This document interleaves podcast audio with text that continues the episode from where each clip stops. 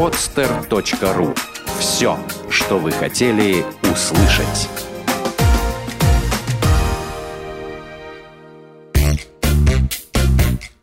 Занимательные крыжики. Бухгалтеры шутят. Крыжики.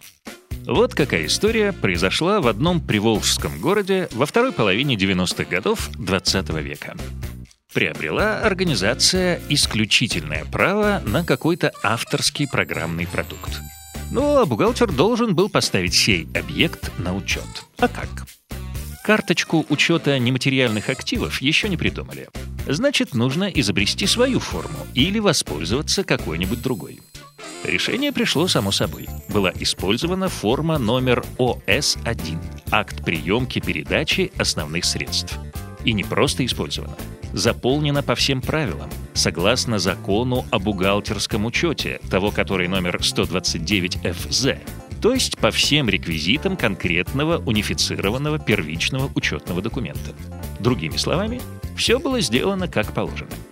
А что здесь смешного, спросите вы? И причем здесь ослы, лошади и верблюды? А вы дослушайте.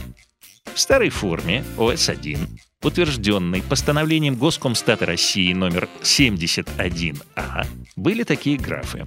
Норма амортизации, процент или сметная ставка и код нормы амортизационных отчислений. Как их заполняли?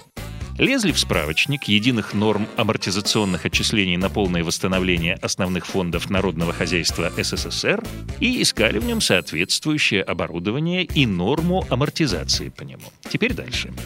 Представьте себе бухгалтера, которому дали форму ОС-1 и сказали «заполни ее согласно нормативным документам». Годовая норма амортизации, чтобы равнялась 12%, и чтобы все обязательные реквизиты были указаны. Вы поняли? Все! А теперь, внимание, вопрос.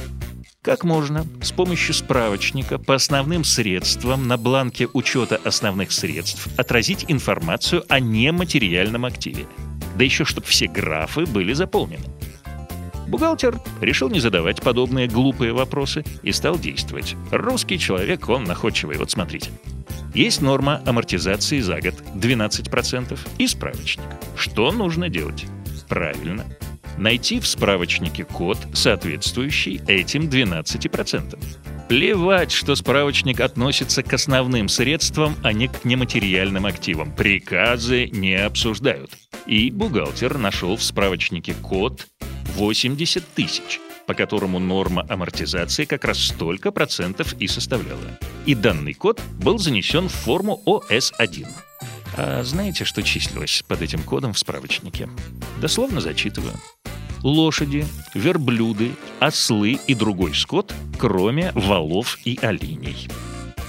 Почему бухгалтером был выбран именно этот код? Ведь норма в 12% есть и по другим группам основных средств. Например, по машинам для уборки салонов самолетов, подогрева авиадвигателей и для замены пневматиков колес, код 46104, или лодкам моторным и весельным, металлическим и пластмассовым, код 50224. Случайность? По-моему, это была такая маленькая месть руководству. Иначе как объяснить, что когда был приобретен другой нематериальный актив и тоже с запланированной изначально нормой амортизации равной 12%, видимо, в учетной политике была такая норма забита, единая для всех нематериальных активов, тот же бухгалтер поставил по нему код амортизации 11301 с названием которое можно воспринять как персональный выпад против начальства. Животные зоопарков. Оригинально, правда? Методология учета не нарушена. Все графы первичного документа заполнены, норма амортизации указана, начисление происходит в точности по этой норме. А то, что код нормы по нематериальным активам выбран из справочника для основных средств, да еще с таким сатирическим оттенком, так кто на это внимание обратит? Но, правда, проверяющие заметили при проверке. Так на бухгалтерский учет это никак не повлияло. И на налогообложение тоже. Так и числились права на программные продукты в учете как лошади, ослы, верблюды и другие животные зоопарков. пока не появилась карточка учета нематериальных активов. Какова мораль сей басни? Бухгалтера можно похвалить за находчивость и остроумие. А начальству что посоветовать? Автор этого текста – Кирилл Пляс. Делитесь и вы вашими историями на сайте петербургского правового портала ppt.ru. Лучшие истории будут озвучены.